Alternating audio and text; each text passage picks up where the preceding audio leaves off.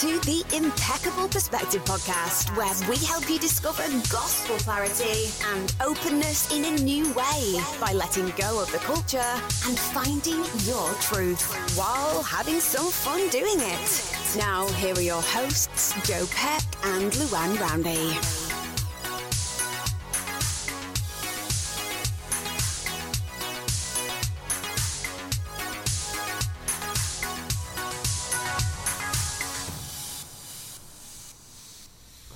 Right, everyone, welcome back once again. So here we are for another fantabulous episode of the Impeccable Perspective podcast.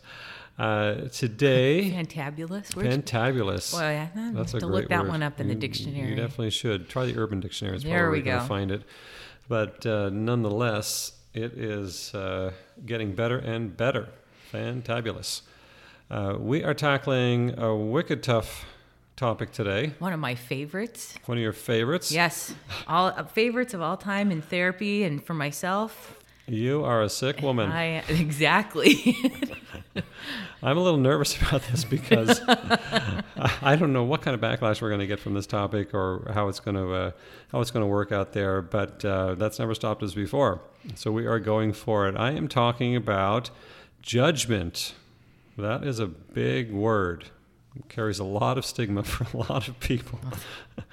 and it's uh, it's it's a great topic to talk about, and we felt really strongly that this is something that needs to be addressed, uh, you know, pretty early on in our podcast history here in life, uh, because it, just affects so many people, and uh, it is a it, it- it's something that literally has impacted people's lives uh, for good and for bad, and it's been misused by the culture of the church, which we're going to get into, and it is uh, a reason that many people have left the church and have bad experiences with the church and live in fear because of judgment, and that's not how it's supposed to be. That's not what God intended. So we're going to talk about judgment, what it is, the kinds of judgments that are out there, and how God wants us to judge, and how He does not want us to judge and uh, you know how it's okay to uh, to to be able to um, not worry about judgment and to live with judgment. And uh, you know you are doing fine exactly the way you are, and you don't need to be judged. So uh, lots of great things to uh, to jump into. I don't even know where to begin. Oh, let's have let's start with um, part of the reason we want to do this is we've gotten some feedback about being judgmental of church leaders that On the podcast. on the podcast, and that has never been our our intent or our even a thought. It is the um, just the culture which has come about with just being in a church, which is a social gathering of different people, different thoughts, different ideas, but trying to fit the social norm of what the church culture has presented and the judgment that has developed because of that cultural norm. Yeah, it's uh, it's it's a it's a thick topic uh, for sure, and uh, we do want to get the uh, the message across clear that um, you know the the podcast uh, is absolutely motivated by the way that the culture of the church treats people. And in my opinion, it's wrong. There's a lot of damage that has been done by the culture of the church. And again, you know, we kind of defined this, I think, in our very first episode that we did together. But we we determined that the culture of the church uh, represents people in the church who take it upon themselves to act a certain way, and many of these people are just uh, perpetuating the traditions of their fathers. They are the Stepford Mormons who are spoon fed the gospel their whole life, who have stopped thinking for themselves, who just think that uh, the gospel is all about a checklist and that there's only one way to live, there's only one path to follow, and if you don't follow it, well, you're wrong, and you know you don't belong in this church, and uh, all kinds of uh, really incorrect thinking and attitudes that have caused so much damage. And that's not cool with me. It's just not cool because it hurts people and it takes away people's opportunity to live the gospel and to receive the blessings that God has for them and to have the relationship that God wants them to have with Him and the Savior. and it hurts those people and it's not the truth that's where i come from let's look at the gospel as pure truth And the culture of the church is not based in truth. It's based in people's, again, ideas or opinions that they've taken and said, okay, now I want everyone to live this way. And if you don't, then you're bad or wrong. People are not bad or wrong. They're going to have different ways of dressing, different ways of acting, different ways of um, they're living their lives, and it's the freedom to not judge them and allow them to govern themselves. Let's go back to what Joseph Smith said you teach correct principles, which is truth, and you let them govern themselves. And that's not what the judgmental culture is based in. And it's also, you're right, based completely in fear. Judgment's based in fear that if I judge someone as bad or wrong and I'm afraid of them, I will not want to interact with them or withdraw from them because of that judgment and and because they're going to affect me or lead me away and that's based out of fear. Just because someone does something that is not in keeping with what your standards or the standards of the church are doesn't mean they're going to lead you away. That has everything to do with you and not a thing to do with them. And it's their choice and and it's not getting into that whole judgmental stance. It's moving into a place of faith and a place of love that we love everyone. And it doesn't matter what their choices are. It doesn't matter how they've lived their lives that we can love them as unconditionally as possible, which is not completely possible in our human states, but love them unconditionally, and that is not judgment. Love and judgment. Sure, I'm going to judge certain things, and we're going to get into this, but that doesn't mean that I have the right to judge people as right or wrong, good or bad. Um, that is not my my place. And as a parent, it's loving my children for what they have brought with them and helping to teach them correct principles and how to judge circumstances of is this a healthy circumstance that I would want to go into, or is this something that I need to use caution or have a boundary with? And this is where we get into boundaries, which is more of of psychological lingo and counseling lingo, but boundaries are important because the Lord gives us boundaries because judgment is His. And so He's the one who set the boundaries. I agree 100% with that. He's He's the one who's the judge. He's the one who gives us the commandments. He's the one who tells us, here are the boundaries I want you to live within, the Ten Commandments. He gives us the boundaries of um, that, uh, and then our covenants that we make are those very distinct boundaries, baptismal covenants, um, and then uh, the temple covenants that we make are these wonderful guidelines guidelines for us to live within and understand if you do this, it'll keep you safe and healthy and it'll bring you joy. That's exactly right. I, and that's that's uh, that's you know a big thing for me with all of this, and I think that that kind of gets contested uh, like that. And um, I want to come back to that in just a second, but just to to follow up on the the culture and everything, uh, the church we we've identified clearly. There's three distinct. Uh, components of this whole religion. One is the church, which we determined to be uh, the institution itself, the uh, the um, which, which comprises temples and buildings and, and all of kind of stuff, uh, and and the uh, prophet and apostles and the leaders of the church, basically at that high level. Right, the administration uh, the of the church. Right, exactly they're the, the ones who are side. here to be the judges of Israel within those rules or guidelines or covenants, promises that we've made.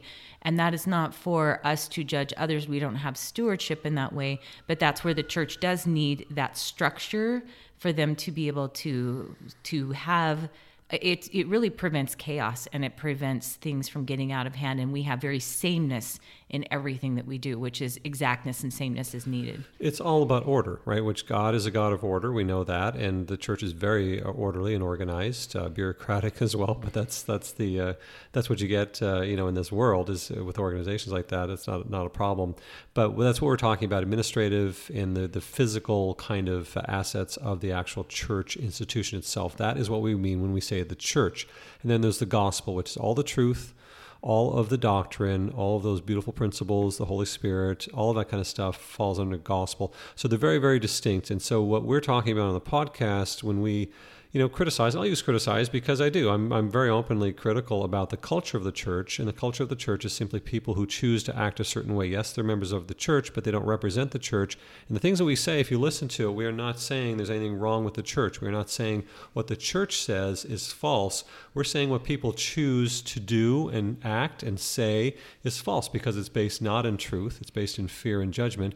And the problem is they have very serious uh, impacts and very uh, serious consequences to other people. They're literally hurting and driving people away from the gospel, which is not what God intended.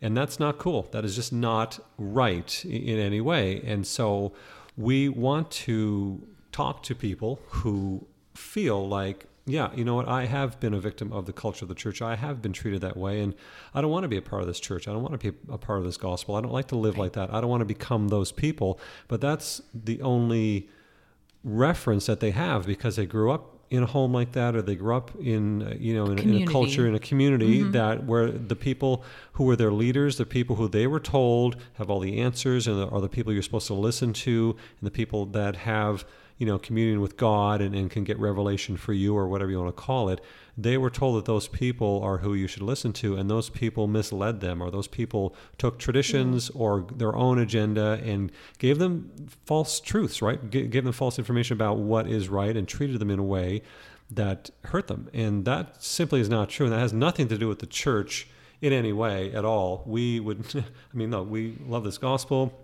we would never speak out against the actual church itself, and nothing that we have said does that. And and uh, so I want to be very clear that people aren't getting the wrong impression of what the purpose of this podcast is and what the message is that we're really sending. We want to embrace this gospel. We want to share that message with everyone, and we want to tell people to and tell people and, and let them know that it's okay to be exactly who you are and still be a member of this church or to still have a relationship with God or still embrace the Savior as your Savior and still embrace the gospel principles and apply them in your life. You're okay to do that. Just because you're not following a path that someone told you you're supposed to yeah. doesn't make you a bad person. And that's the message and that's our audience and i think that is a great thing to do right and and i have really worked on getting rid of the supposed to's i call them the supposed to's because there are no supposed to i'm supposed to do this i'm no it is. It you is, should all over yourself. Yeah, or I should. all over myself. There's the shaming part of it. Right. I use that one a lot also. But there are no supposed tos. We have the gospel and the truth, and never, ever does the prophet, the quorum, the twelve, anyone teach us. You do exactly what I say. They say, go take what I'm telling you and find out for yourself.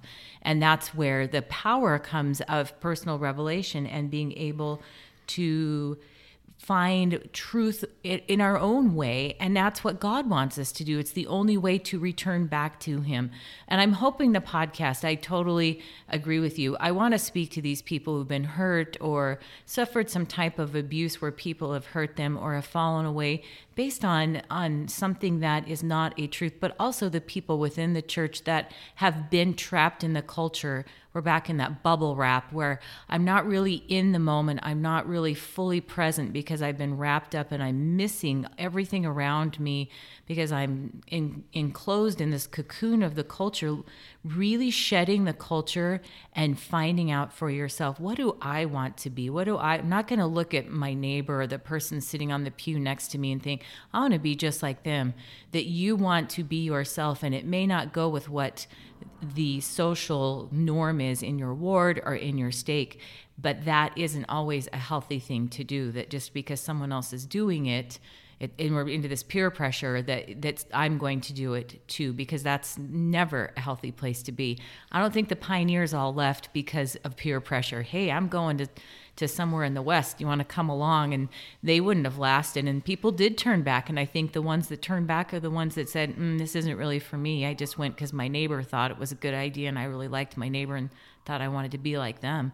That's never going to get us to to return back to heavenly father. That's no, not at all. And I think the discord for me, anyway, is um, you know we have these messages from the leadership of the church, and when talking about that, we're talking about the the prophet, we're talking about the apostles, and in that kind of level, and the official uh, you know doctrine of the church, and those kinds of things.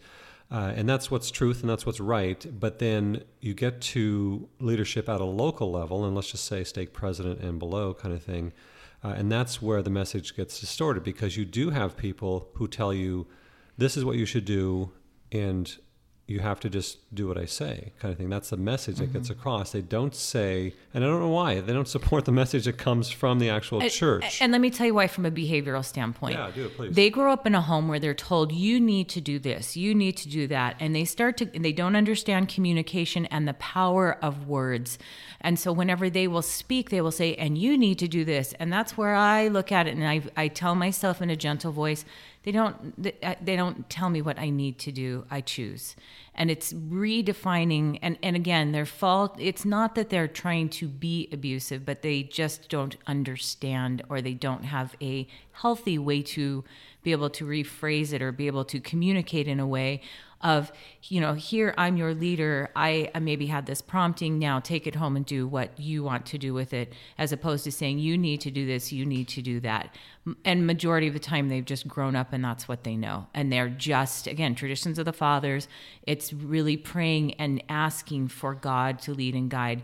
And god doesn't tell us what we need to do. He tells us the commandments and then he says and you go choose.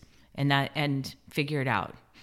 I agree, but I, I don't I don't accept that as an excuse, right, No. for these leaders because they can learn and they Yeah, can they and and to, it's though. learning and asking and being meek and humble and someone and here's the key for all of us if if we do feel that going to them and saying hey whenever this was said i was really bothered i just want you to know out of a place of love i'm letting you know how i felt and if they are truly meek and humble, they'll thank you and say, Thanks for letting me know that. I'll work on changing that. That's a church of love and a church of growth and a church of openness. And wouldn't it be wonderful if that's what we went to every week where we all could be loving and kind and and be able to make those comments in an open way. It would be amazing. I, I think you know we're getting more towards that. I mean, the fact that we've kind of uh, changed the church structure where it's a two-hour block now, and it's not it's a home focus and not a church-only focus, that gets people out of that mindset a little bit more. Um, that way, and uh, I, I think we are we are moving in that direction, but uh, the uh, I, I don't know the the the, the problem is people just we're going to get back i want to get back to the guidelines now right because the culture of the church and and, uh, and first let me just say i had a thought earlier that uh, not every leader in the church at the local level is you know uh, is doing this at all right? But i'm saying the culture of the church generally exists at that local level. And a lot of times uh, it, it- you know the culprits are the leaders uh, in that sense because they're the ones who have the most influence and they're the ones that we're told to listen to all the time. And when you have those traditions and those puritanical kind of ideas and that mindset then that's where the damage comes from. But it's not everybody like that. There's some obviously very amazing uh, you know leaders who, who do support uh, the messages from the church and have made beautiful impacts in people's lives. And you love to, to you go to church because those people are there. And there's many people who tell you i love my bishop for example. And and people tell you you know i moved because of my bishop you know things like that. It just kind of depends. But anyway let's get back to the guidelines because i think that's the the problem with that where people i find in this church you know we we take first of all they don't look at them as guidelines they look at them as commandments and that they are absolute and that you can't change.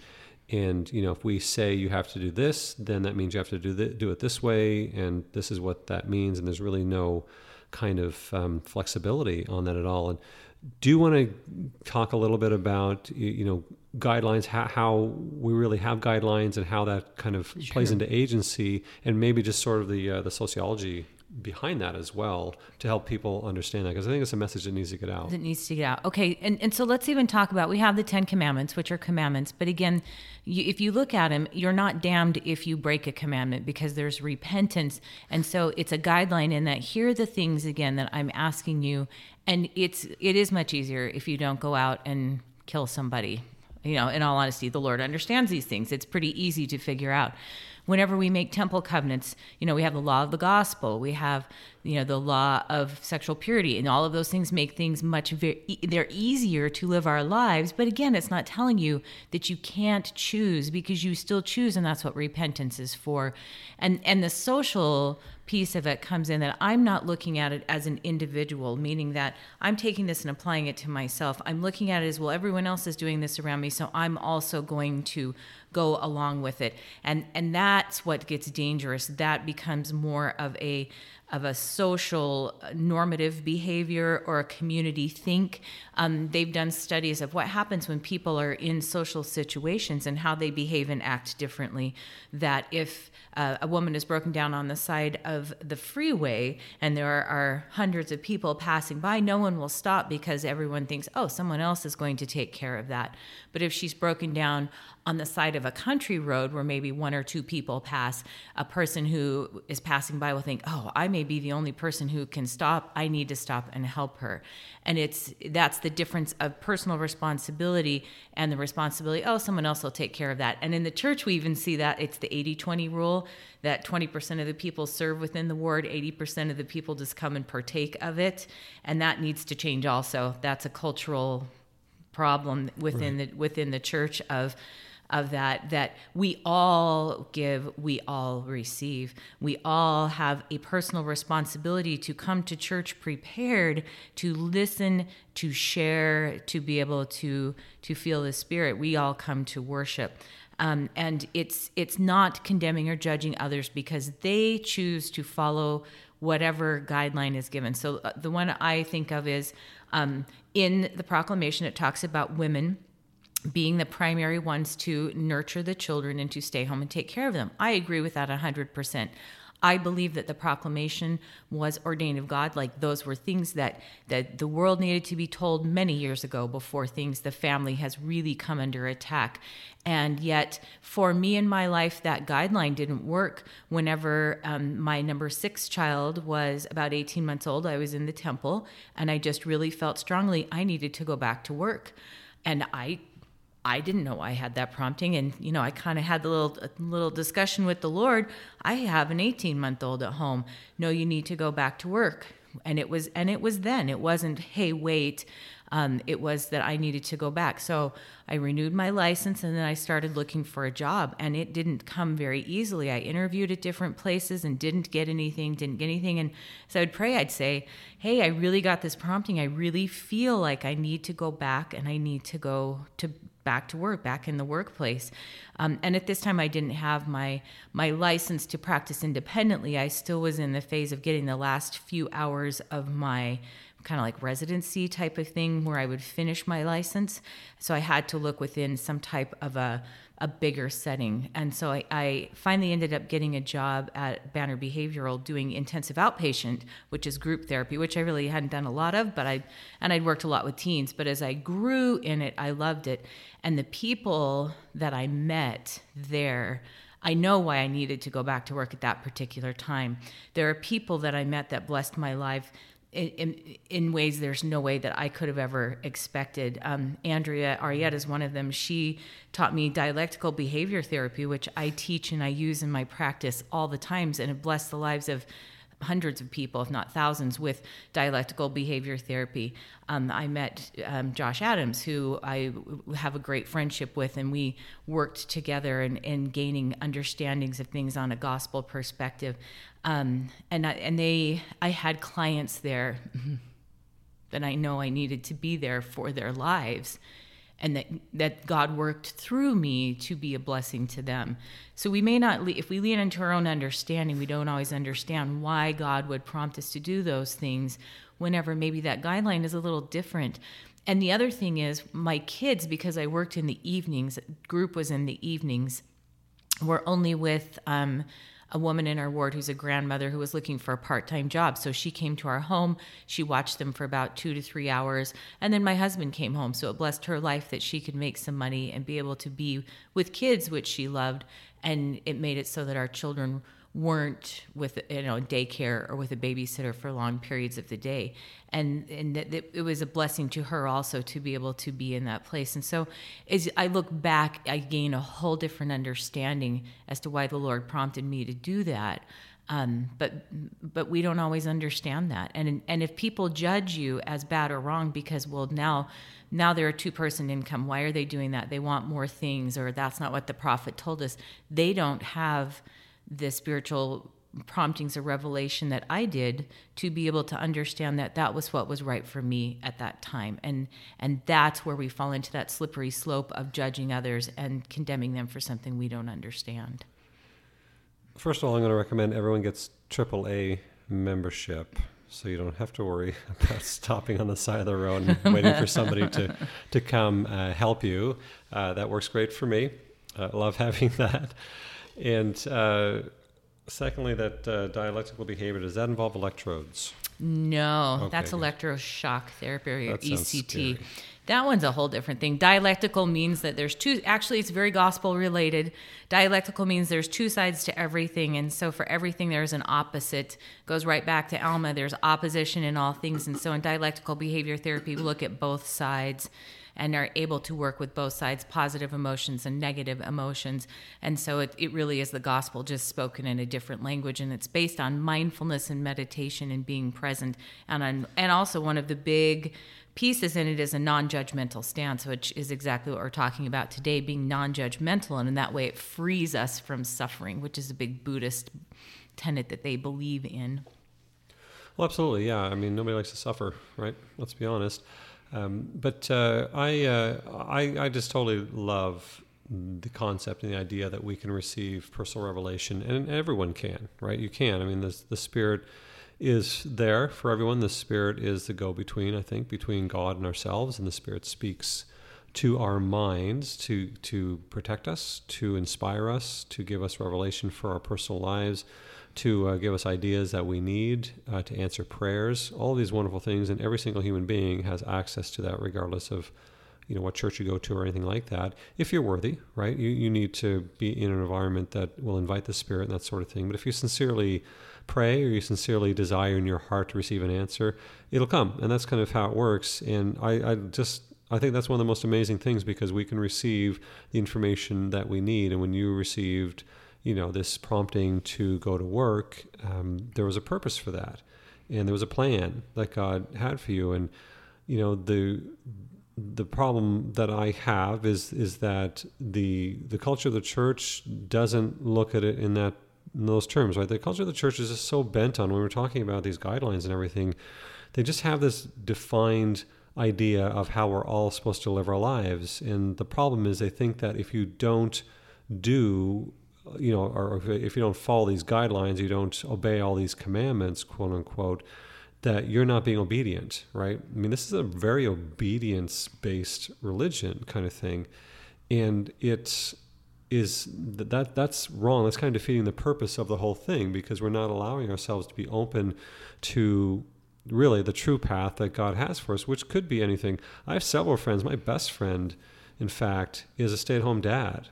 And, um, like all of these guys, it's the same kind of situation. Their wives, they they don't want to be stay at home moms in the traditional sense. They just don't, right? And then some of them are very successful businesswomen, and uh, some of them are uh, very influential people, and they love their careers and they make a difference and they change the world for the better.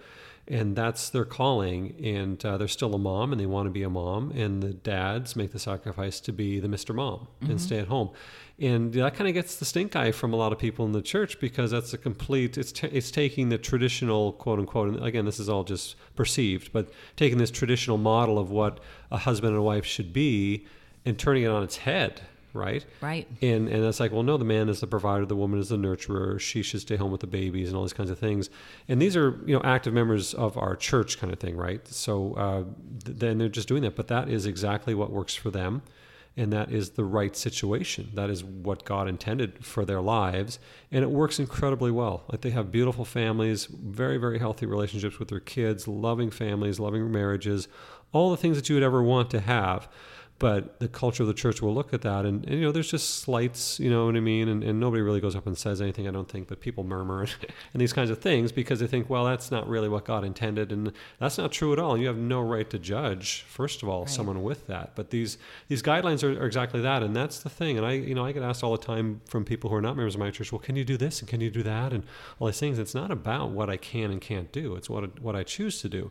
And yet we're given guidelines, and we're given, um, you know, certain uh, types of uh, you know things to follow I, I, suppose. I mean guidelines is, is a great way to summarize it right? But people just look at our church and they think well you guys don't drink you don't do this you don't do that and all these things. And so can you do this? Or can you do that? Or you know am i going to offend you by doing this? or whatever and they think that this is something that's set in stone that we have to well, follow. And let's and let's pause for a second on that. They think that you're going to judge them that they're doing that. Like let's say that you go out with friends and they're not of our faith and they say, "Oh, are you going to be offended if I drink in front of you?" Well, it, because you're going to judge them as bad or wrong because you're not following what I believe. And it's never that. We give people, and it's loving other people for where they're at. That's not their boundary that they have set with themselves and them understanding and being respectful back to you and saying, hey, I understand this is your boundary. I'm not going to pressure you or, you know, offer this to you because I understand that's where you're at. And you can say to them, that's not your boundary and I'm totally okay and I can love and accept you just the way that you are and not judge you for that because that's not my place to do that. Right. And, and that, I mean, I agree with that so much, and that that's you know I, I, find myself explaining that to people all the time because the assumption is like, well, you know, you're a Mormon, so you don't do this and you don't do that, and you don't do that, and that's just fixed. That's absolute. Like there's no change to that. Like you don't have a choice, right? That's right. that's the thing. Or they've grown up in in a highly um, like thick Mormon culture. Oh yeah. Where there's a, in Utah, Arizona, Idaho, or a lot of that, where if your children don't have the same standards or the same moral code or the same belief system, we won't let our children play with you. And not, so I have clients that will say, I grew up in Utah and I was bullied and shamed because I wasn't like them. And I never felt a part at school because the kids saw me as different because I wasn't Mormon. And it's helping them to heal from that shame and that hurt. We're back to it hurting them, the culture of, you know what, that's not the way the church is the church loves and accepts everyone. And just because those children were afraid or their parents were afraid that if they played with you, and these are amazing, wonderful, beautiful people that just have so much to offer, just because they wouldn't let them play with you didn't make you a bad child, that you weren't you know ugly or that you didn't fit in or talented. Um, like th- this one played soccer and she was fabulous at soccer, but none of the LDS kids on the soccer team really were friends with her because she didn't go to church with them and they kind of shunned her in that. And she just felt a whole, she grew up in a whole lot of shame based on that. And yet, this is just an amazing woman who has so many talents. And she really has had to heal from that shame based on the culture. And I think that's why we're talking about That's this. exactly why. I mean, that literally, those examples are literally what motivated me to even want to start this podcast because I think that message needs to go out that this is wrong the way people are being treated. I mean, you can hear the heartbreak in your voice, and these aren't even your kids. Like you're just talking about people that you know may not be that close to you, but you can tell how damaging it is and it's wrong. It's just it's just not absolutely uh, acceptable in any possible way. And I can't just sit around and saying, yeah, well, okay, that's just how it is, whatever. You know, that, that's just not right because we are hurting people, and that's never good, especially children. I mean, the, the problem is these kids are going to grow up with that mentality, and they're going to be horrible people. I'll be honest, they're going to be judgmental. That's the thing because that's what they grew up with. They think, well, I have to judge people if you're not like me. Wow. And and they think judgment keeps me safe. And that's the exact opposite. Judgment isn't safety. It, it can be. So let's talk about the difference. And, and some of this, um, Joe and I listened to President Oaks talk about judgment, and it's fabulous. It's a BYU speech, it's not a conference talk. But he talks about there are times that we do need judgment. And I totally believe that. An example he gave is if you knew a person was accused of being a child molester, would you leave your children with them for the weekend when you went away? Of course not, because my judgment tells me, hey, that's not a safe place to be.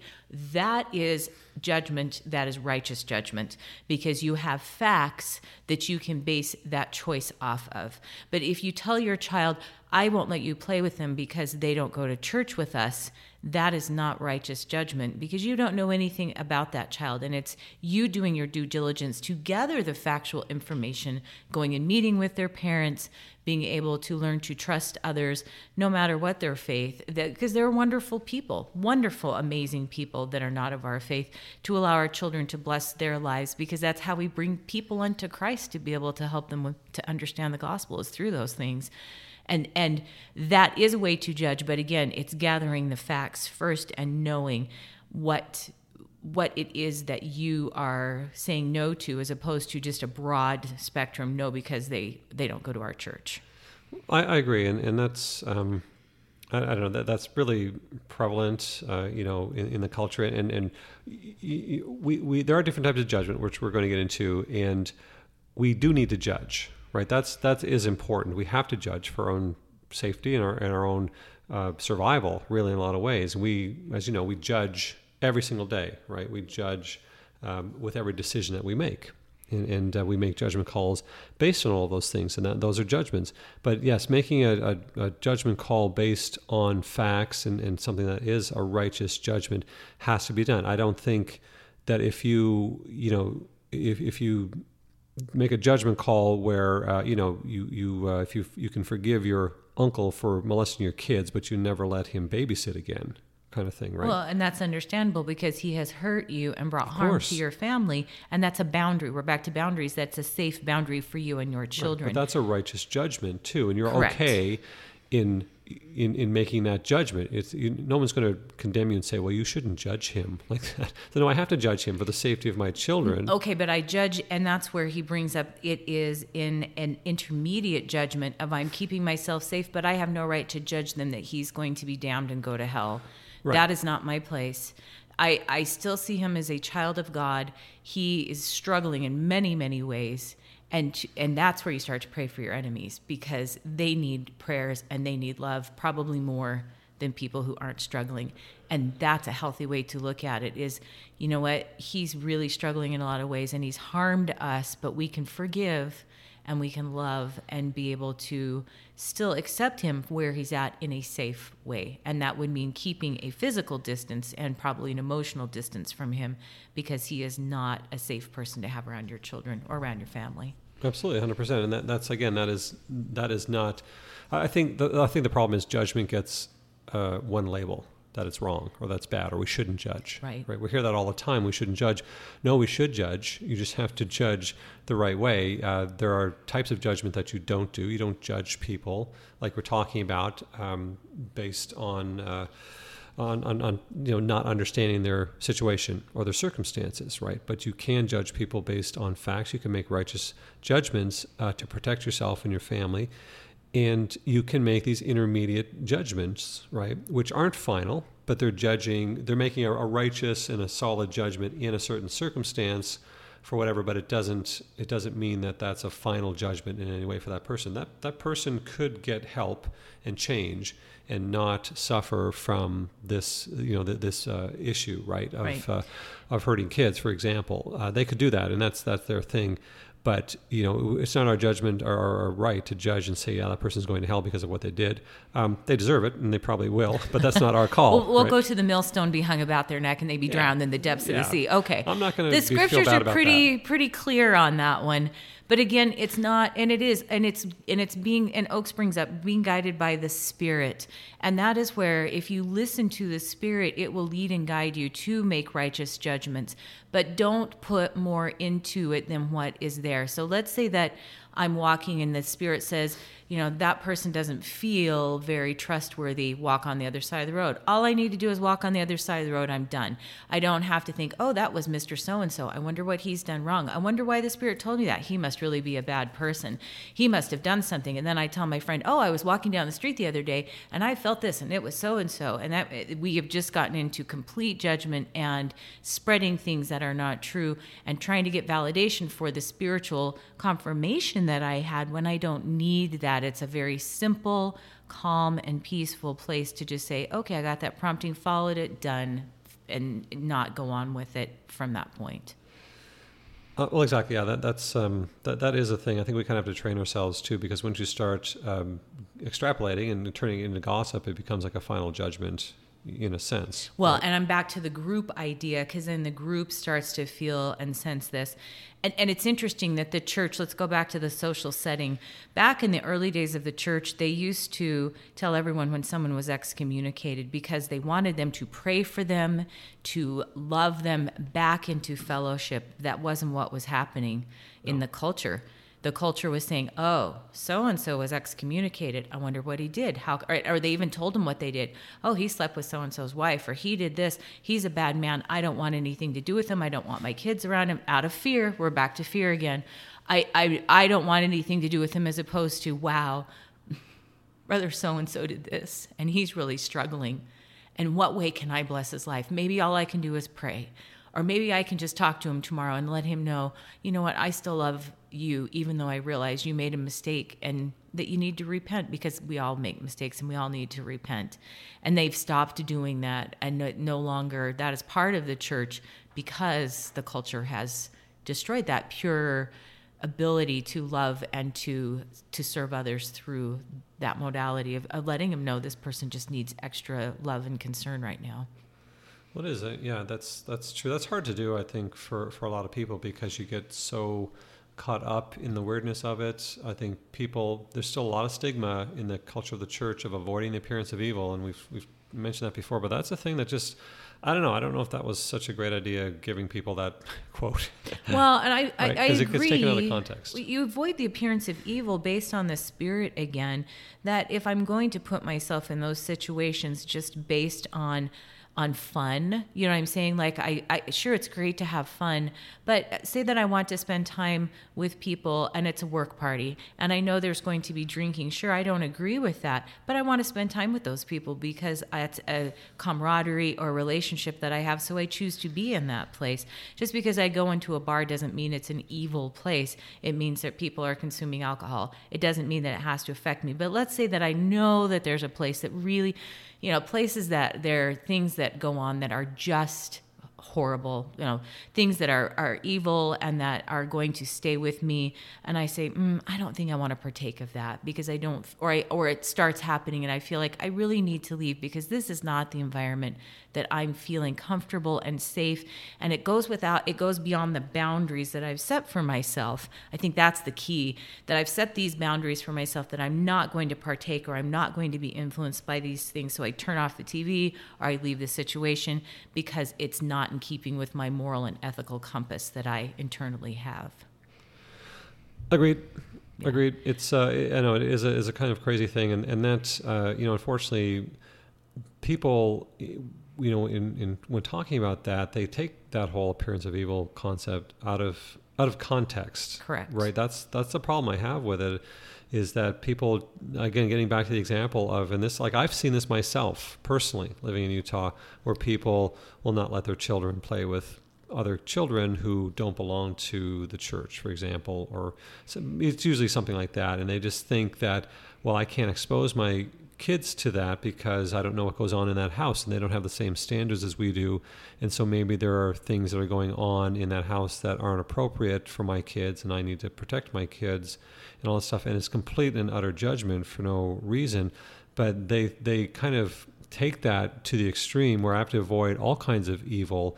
And anything that we're told not to do is evil, which is not true in any way. Like, honestly, I don't think that drinking alcohol is a sin. You know what I mean? Like, it's not, it's, I don't think there's anything wrong with doing that in, in terms of right and wrong we we simply don't do it because it's it's part of our health code and it can lead to addiction. It can lead to behavior that is damaging well right? and it's part of the temple questions. Like that's if yeah. you look at that and that's why I've made a covenant and when I'm asked those questions I answer it with a clear conscience because it's part of our moral and ethical code.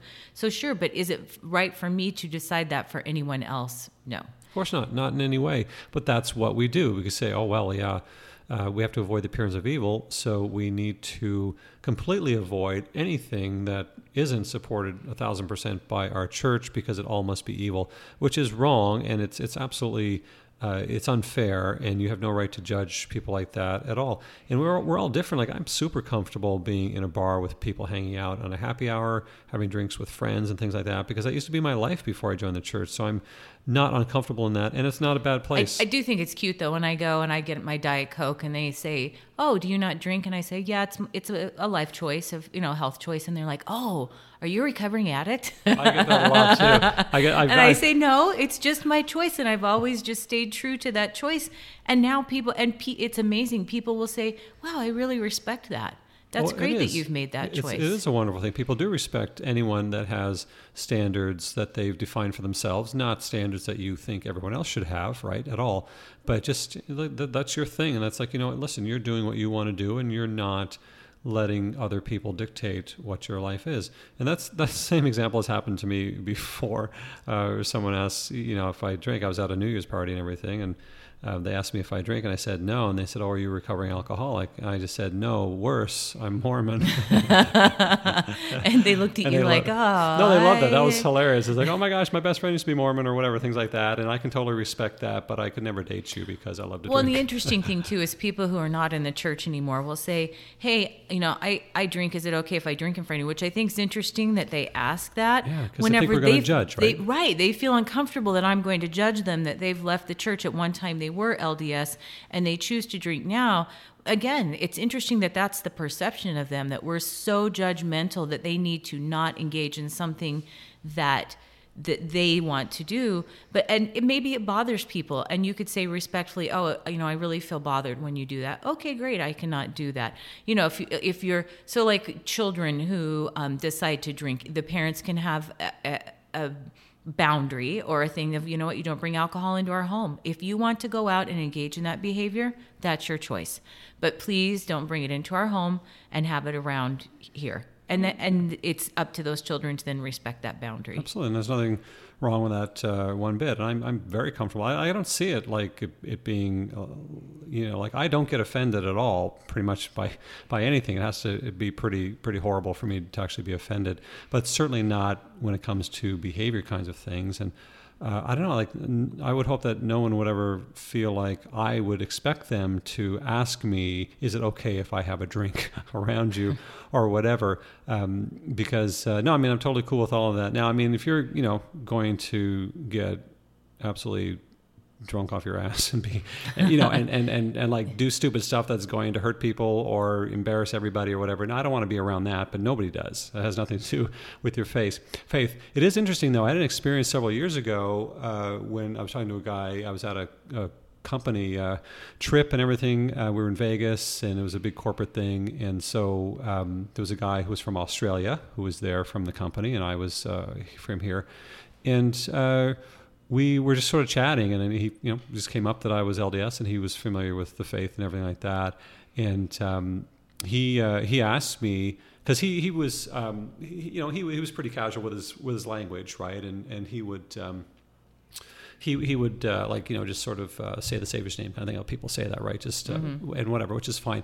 Uh, but he he did actually ask me um, on his own without without me saying anything. He just said, you know, once he found out I was Mormon, he said, you know, do you mind if I blaspheme? Which is kind of an interesting word to That's use. interesting. That's, how a very he- big word, Joe. I'm, I'm word. impressed you could use Oh, that. Of course, yeah, no, it was, it was good, yeah, but that's the Australians, you know, they uh, they they do have, and the English and even the Canadians, they do have like a much better vocabulary, I think, than a lot of people. They really do. I love that actually. But that was that was his saying. He said, "Oh, do you, I'm sorry. Do you mind if I blaspheme?" And you know, and which was cool, and was, I really appreciate him asking that, and, and I. I said, um, I said, you know, I, I prefer that you wouldn't because I don't. That is one thing that I really like to hear personally. I just don't like to be around that because you know I do have a relationship with the Savior, and I, I do have a ton of gratitude for the atonement and for you know what the Savior did for all of us, kind of thing. And that, that's important to me personally. And so, no, I don't really want to hear people saying that just casually or making fun of it or whatever like that. Again, I don't get offended. I don't get bent out of shape. But I also told them that I don't feel it's my place to tell you how to talk or act. And if I really don't want to be in a conversation like that, I'll just leave. I'll, I'll- excuse myself and leave. I'm not going to tell you, you need to change your behavior because of my standards. It's not about that for me. Right. What's interesting though is he asked for the boundary because people like boundaries. They like to know what is offensive to you so they can be respectful to you. That's done out of love. It is, and it was wonderful. I love that, and that's why I, I wanted to sort of extend the boundary back and say, listen, if if that's who you are and that's what you choose to do, I'm not going to tell you not to do that. And if it gets to the point where I'm just uncomfortable, I'll just excuse myself and go to another conversation. But I would never tell you that. And again, I don't. I don't look at that like, oh, he's wrong, he's sinning, I'm judging him. You should never do that. We should never do that. Don't you appreciate who the Savior is? All this kind of stuff. That's complete judgment, and that's not who I am. And you know, again, it's just we hear that kind of language all the time in movies, and, and people say it very casually wherever, and it doesn't bother me. But just the fact that he asked me about it was wonderful. And I like that idea that he was doing that as a, as a boundary and out of love, which was exactly what was happening. He was Right. a good person. And that's the thing. There are good people who want to love and respect others. And and what's interesting is they're not judgmental. Like they don't No. judge us and say, "Oh, shame on you for for having that boundary that you don't Uh, that you feel uncomfortable with that." They look and they say, "Oh, you're uncomfortable with that? Oh, well then okay, I can I can manage myself within that boundary because Yeah, while I'm around you, While I'm while we're in around this you. situation, And that's I've- just common courtesy. I Right. think. I've and- been in that same situation. I was doing group therapy at Banner, in fact, and there was a guy who was from the military, very, you know, he'd been in the military quite a long time, and they are very regimented and very, they they know rules, like they get how to behave. And and after probably two sessions, he said, "You know what? I." I, I need. I ask you a, a weird question. I said, okay, and he said, I've been cussing. Does that really bother you? It's in. He said, I kind of feel like it does. And I said, because typically in therapy, I like to let people express their emotions, and many times, but it does bother me. And I said, yes. And he said, oh, uh, is it part of your religion? And, and I said, well, actually it is. And he said, oh, I grew up with this boy. His name's Brian Zimmerman. And I grew up with him going to high school, which is interesting. He knew the same guy that I knew from a different walk in life. And he taught me that LDS people are offended by that. So I'll stop cussing in group. And he did. And he was, and it was just this feeling of like almost reverence of like, you know what, I can, I can be reverent to that and be respectful to that because it's a part of my life, but I don't need to use it. And there, he didn't feel judged. He didn't feel judged by me, and I, or I didn't feel judged by him. It was just more of this again respectful interaction that it also might be offensive to other people within the group if, it wasn't just offensive to me. Well, that that is coming from a place of love, which again, that has nothing to do with faith and religion specifically. I think as human beings, we have respect for other people, and people respect other people's boundaries all the time. Not just religious boundaries, in any way. People have other boundaries, right, in in every aspect of life. And people who are good people, who are loving people, who want to respect other people, will reach out in those boundaries. I don't like saying that. Um, LDS people get offended by this or get offended by that because that to me, when people say, oh, he's offended by that, don't do it, that instantly brings judgment to mind. They're going to think, well, they're going to judge me if I do this because they're offended Mm-hmm. But by they're this kind of stuff. it. And that's not true at all. Like, I don't get offended by most things, language or anything at all. Th- This, we, you know, we have these guidelines that were given in our particular faith, and we choose to follow them or not, kind of thing. I mean, that's up to us. And there are consequences to every single choice, and we're given guidelines and we're given, uh, context about our guidelines. We're given information to help us make the right choice that is right for us, but we still are free to choose. And uh, I, you know, I, I don't go telling people, "Oh, that offends me. Please don't do it," because it doesn't offend me, but it gives the wrong message. I think people in their mind they make a connection that offense equals judgment. Sometimes, but again, it's okay because offense is a, a feeling. I feel offended. And if that really is the feeling, it's being true to your feelings and expressing that. And, and I think that's where it, and not worrying if now, now we get into the unhealthiness of the guessing game of, oh, or they think I'm judging them. You know what? If I'm offended, then I'm going to say that really offends me. Or if I'm bothered, that bothers me. But not worrying about how other people are going to judge me. And that's another thing in the church. I'm not going to speak up. I'm not going to share what's really going on in my life because I'm so afraid of the judgment that will come from other people that they will see me differently, that they will treat me differently because they it's not a culture of love and that's what you and I are working on. It's this culture of love and acceptance and non-judgment that I go to church and I don't judge. So if someone, you know, says something in a lesson and and it's not this audible gasp of like, oh, I can't believe they just said that. It's more of, wow, thanks so much for sharing that. That's amazing that you're vulnerable and open and willing to allow yourself to be honest. And the rest of us can just love you for that. And it's interesting, clients will say to me, it's really hard to talk about this because I feel like you'll see me differently. And I will openly tell them, I love you even more when you're honest with me because then I can see through and you're very transparent and you're very vulnerable and that's when you become a real person and someone that I connect to. And it's that's what we're asking for is this level of connection Because when you're judgmental, you're not connecting. You have just disconnected yourself from that person, including judging yourself. And that's kind of where I want to move into of judging ourselves. Typically, I find people who are very judgmental are judging themselves harshly. That's why they judge others harshly. Judging ourselves is not in keeping with God's law.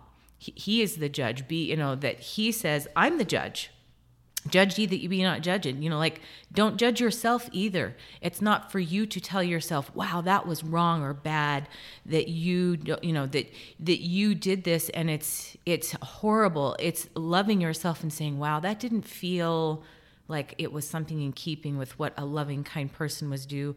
I don't like that feeling. I want to change that and I want to partake of the atonement because I made a mistake. I've missed the mark. I've sinned and I want to change. And that's not judgment. That's just being open and listening and lear- learning is the key. Having a growth mindset as opposed to a fixed mindset the the growth mindset of learning from those things. Because if we can let go of that harsh judgment of ourselves believing if i judge myself shame and blame myself and motivate myself through fear the fear of i might do it again the fear of i would hurt myself or hurt someone else then it's not motivated out of a place of faith and love faith in the atonement faith that i can change and faith that i'm a frail human being that's going to make those mistakes and that's just a part of, of learning and a part of life. And that's a whole different feeling than it is of shame on you. You know you made a mistake you're horrible you're you don't measure up you're not good enough. But that's the message that the culture sends to people loud and clear and, and people don't feel like they can have that you know um, that that really that that is a very very healthy way to to be. If you don't judge yourself and you can clearly look at judgment and understand what it is but people are just given this message from birth really right? All, all the way growing up if they're kind of you know being affected by the culture of the church that it's all about judgment because they're constantly being judged and they're they're being made to feel again they don't go around telling everyone you need to judge other people. But when you send a message that here's how we live and here are the, the rules we follow and we never break these rules and we have to you know avoid these things and those things you're programming people to judge. You're teaching them how to judge in that way. And that's what's been so damaging all this time. And it's just it's it's horrible. It's just the I mean, I know we all know people who've literally left the church mm-hmm. because of the judgment that they've grown up with in their lives. And that to me is just so wrong and it needs to stop because these are beautiful people who are who've denied themselves the opportunity to really grow in the gospel. And I'm not, you know, I don't even care if you're a member of the church or anything like that, but if you just feel like God equals judgment or the LDS church equals judgment or I'm never good enough and, uh, you know, I'm always judging myself and, and, all these things. If you like you, you can't get in a mindset to develop a relationship with the savior and, and, with god and you're missing out on tremendous experiences very good spiritual experiences wonderful blessings in your life because you're not allowing that relationship to go forward. And i don't blame these people.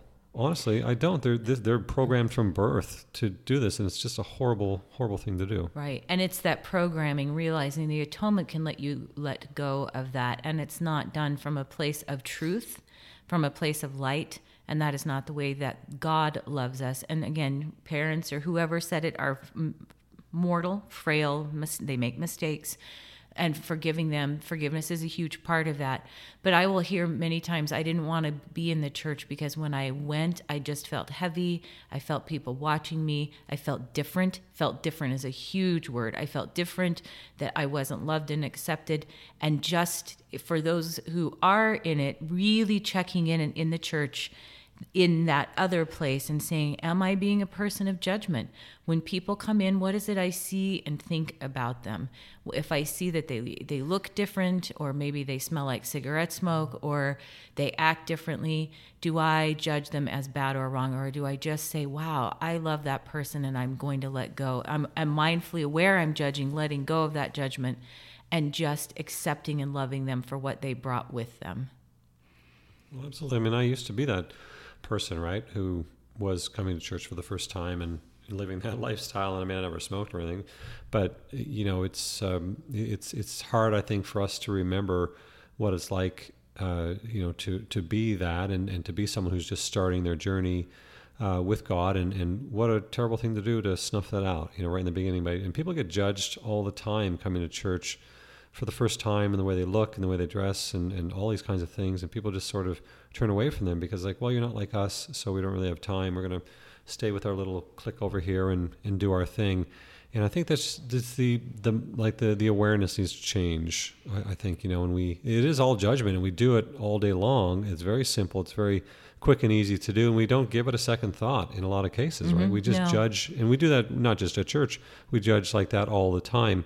And, you know, I, th- I think maybe we just need to, um, kind of be a little bit more aware of how we're judging and asking yourself, you know, am I judging this situation? Am I judging it righteously, or am I judging based on just, um, you know, looks or information that I have? But really, do I understand the true situation here?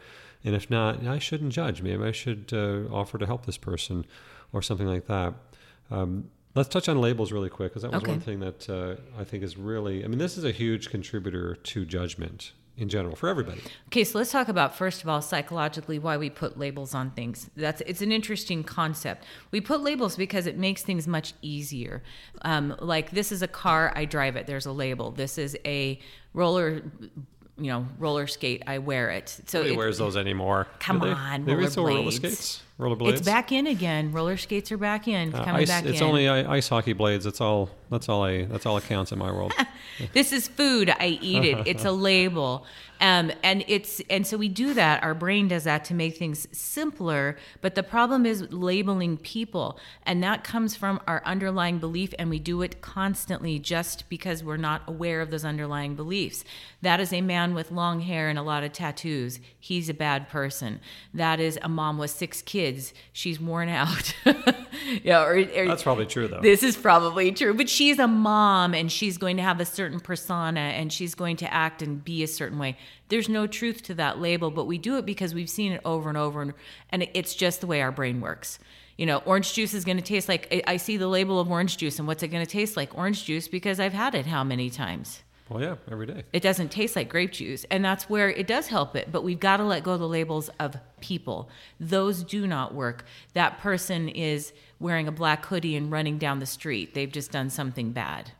Just like that, we instantly label. We instantly label, and that, that no, that that is. Um, there was. Uh, well, this is one of my favorite things to talk about too when it comes to labels because there was a fireside that. Uh, Elder Bednar did a few years ago in South America, and uh, he just was basically an open forum where people could ask questions, and someone had talked about uh, gay, right, being gay and being homosexual and all these kinds of things, which is a crazy whole other topic that we don't completely In fact, understand. I, in fact, I want to save that talk for another. For Oh, that's a total talking about that. yeah. That talk was amazing. Oh, you want to just save that talk for the for that episode? Yes. Okay, fair enough. That's- so anyway, yeah. So th- that does touch on labels, but uh, yes, the point is we're very quick to judge. I mean, that is a judgment when we put a label on someone. That is a total judgment, right? Just like that, we're completely judging and saying, well, yeah, you look like this, you act like this, you said this, so yeah, you're this label. Right.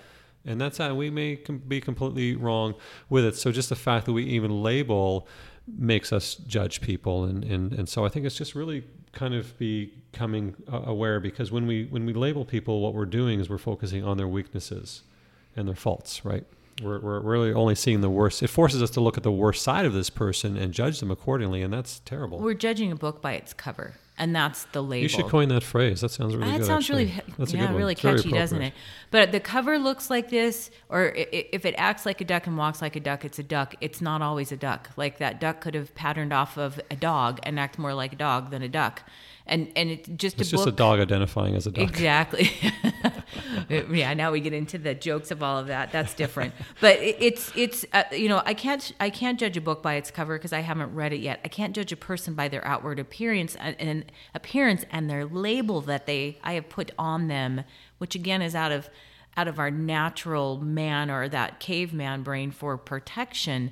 It's opening up and, and being open to everyone because everyone has something worthy of sharing, no matter what the outside looks like. It is exactly. I've talked about this before, but every, I believe every single individual has something of value to offer, whoever you are, and it doesn't matter if you aren't successful or aren't prominent or you're not uh, heavily networked, right, or or you just don't have any influence or things like that. You're a human being. You're a child of God. You have value. You've been given gifts and talents, whatever they are. But if we just judge people based on these labels, if we just judge people based on our preconceived notions of who that person must be because they look like this or they act like this, we deny ourselves the opportunity to actually develop a wonderful relationship with someone. And we, we deny ourselves the opportunity to learn from that individual, which is sad to me. I mean, we, we, we're denying ourselves personal growth. And somebody's got, everyone has something that you can learn from. You just may learn that, you know what, this person is really, really nice in impossible in difficult circumstances. Wow, I could never be like that person in those circumstances. That gives me pause. That I have more admiration for that person now, and I've learned that you can be happy in really bad circumstances because this person does that.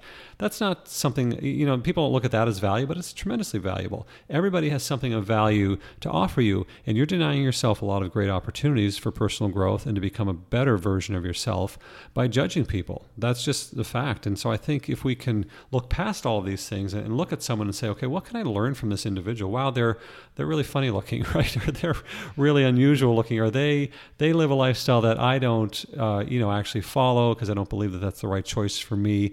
But what do we have in common with that person? Wouldn't it be interesting to see if I actually have in common something in mm-hmm. common with someone who is so different from me? And you just start thinking in those terms, and that just changes your whole mindset. Did you see how you moved out of judgment, though? They have something in common. Now we have something that connects us and we do have something in common. We're all children of God. We all want to return home back to Him, no matter what our pathway is. There is no one right pathway to do that. No. To be able to. We all want love and acceptance, right? And we, we all want we love all and want, acceptance. We all want to be validated we all want to know that who we are is is you know what I'm doing is good, what I'm doing has value, and you can give that to somebody just by stopping and talking to them and being kind to them and not judging. Right. And so whenever you get into that place of curiousness of, "Huh, I wonder how we are the same." You've just moved out of judgment into a place of openness and into a place of connection.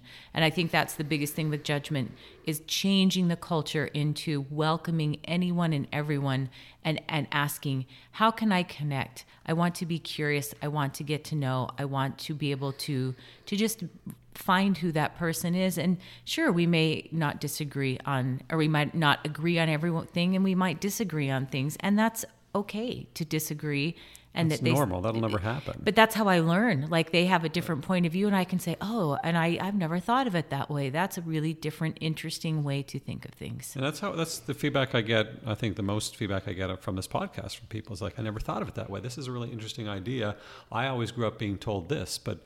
Wow, this makes a lot of sense. And, and, that's really, you know, what I want is just to give a different perspective. And it's, I'm not saying that this is the right perspective in any, in any way at all. This is a different perspective, but perspectives um, create conversation and they create thought, right? And they get people talking and they get people thinking in different terms. And who knows what kind of an idea can come up uh, out of it. The point is not to decide who's right and who's wrong. That's not our choice and it's not even relevant you know, we will eventually find all the answers at some point. It's not about that. But isn't it great to appreciate someone else's point of view and their perspective? Isn't it great that someone stimulated you to think in a new way? I think that's fantastic. I love experiencing that. And I love that, uh, you know, our, our listeners um, do have that experience when they listen to the podcast. That's the whole point of doing this. And I'm so thrilled that we have ignited that in people. And I've had people come back with positive feedback and negative feedback, and it's all good um, it's, it's, it's, getting people talking and it's getting people thinking, which is great. So let's end on. Um, I kind of want just to sort of leave, uh, you know, an idea of, of how do we exercise good judgment? How do we exercise righteous judgment? How do we tell the difference? And I think, you know, I'll start with um, some of the things that uh, I think are important is to uh, sort of uh, align your standards um, I was going to say with God, but align your standards to your higher power. Align your standards to what is good, what you feel is good, because there's no right or wrong answer in terms of that. And I'm not, not saying, you know, that you need to align to our standards in any way. That doesn't matter. But just aligning your standards to to something that is good that's going to lead to uh, to good judgment because you know God's standards or you know the universe's standards don't really change. They're more of an eternal kind of thing, and if you can align with that, you can have much much better judgment um, as opposed to the standards of the world change with the tide kind of thing. Right? They're always changing, and and things are always um, moving around based on trends and based on how people feel and based on who's in power and all of these things, and it's hard to you know it's just a moving target right? And it's very confusing that way. So i think you really have to get grounded that way. I think you need to uh, listen to the spirit. And when i say that it's it's whatever that means for you. That might be meditation that might be prayer that might be just sitting in a quiet place and, and pondering but it's really just becoming one with yourself however you do that and just finding um, you, you, know that place in nature and uh, and that total calmness right? Where you just have that peace and your calm in, in your in yourself and in your mind. It's going to help you make uh, you know the best judgment calls uh, there, and then um, also just sort of um, how you live. In you know if you want to live, I, I, would say we say follow the commandments. Uh, or follow the guidelines, uh, just like um, on Pirates of the Caribbean. there are more guidelines than, than, anything, which I totally agree with. Uh, but whatever your moral code is, right? What, and it's different for all of us, and that's okay. That's it doesn't matter. There's no one right answer. But if you have you know a moral code that you believe in and you follow those standards that's going to help you make good judgment calls. And it's going to help you i think to really understand what a righteous judgment call is. And you'll be able to feel that you know what i'm judging this person for the wrong reasons because i'm looking at their situation i'm looking at the outward appearance uh, or i'm judging this person like a final judgment based on one action that they committed. And I'm labeling this person as, oh, yes, this person is a bad person because they just did this, but you don't know the circumstances around that. What are your thoughts on that? My thoughts are in alignment with yours also, more along the being aware, just aware of if I am judging, is it based out, and asking myself, so um, the acronym that I use for awareness is is RAIN. Recognize, allow that it, that feeling or that idea in, investigate, really be curious about it, and then nurture and and look at the place from a loving place. So recognize: Am I being judgmental? Am I doing that? It's from a base. It's a place of fear. It's a base of I'm fearful. I'm judgmental because I want to protect myself or my children and and feeling that fear and then investigating why am i fearful? And usually there's something in your past to let go of or forgive and then nurturing it and saying you know what? It's okay that maybe i was hurt by a man and so i'm judgmental that i don't like men. I went through that phase after my divorce. I didn't like men a whole lot because they were bad wrong and were out to get me um, obviously, that judgment passed. It took a while to work through that, but I was very judgmental because I felt like I needed to protect myself. And it it moves into a place of perception and openness of, you know what, I'm just going to nurture that and say, okay, I'm fearful of men because I've been hurt so significantly, and nurturing and saying it's okay, that hurt will heal. I'll allow it to heal and then that judgment passes because that fear is no longer that base of why I need to judge. And and the judgment will fade whenever we can let go of the fear. But if you really dig into why you're judging, I'm pretty sure there's going to be some fear underneath that. So letting go of that fear and having faith that God knows. And that's even things like um, going to out into the world and having faith that men are innately good and I don't need to be fearful that they're going to hurt me and judge them to protect myself. And when you can do that, it opens up to these amazing connections and vulnerabilities and places of transparency where they can really see who I am because the judgment blocks even them seeing who I am and they just see me as this person that's judging them and and telling them that they're wrong or bad or not uh, that there's they're not good enough. And that isn't for us it's for us to love. And, and it would change the culture it would change the world if people could just let go of those things. I like your, your um, acronym. We're going to make it rain all right. For sure. All right, here we are. Okay, that is what we got on judgment, guys. Thanks uh, again very much for uh, for listening. I hope uh, you took away uh, a, lot from this. It's it's a very uh, you know significant type topic that does touch all of us every day of our lives. And if we can just get a little bit better in our judgment, uh, you know, we all have different ways to improve and what we need, and it's okay. you know, but take away what you can from this and, and apply it, and you know, just be aware. Just be aware of uh, of, of, judgment, and uh, if you're feeling judged or if you're judging, and um, you know, just do the best you can to get a little bit better every day. That's what it's all about, and uh, we know you can do it. So thanks again for listening, and we will see you guys on the next episode. In the meantime, keep the faith and keep your stick on the ice. Cheers. Thank you for listening to the Impeccable Perspective podcast. Subscribe to us on Spotify, Amazon Prime, iHeartRadio, and wherever fine podcasts are sold.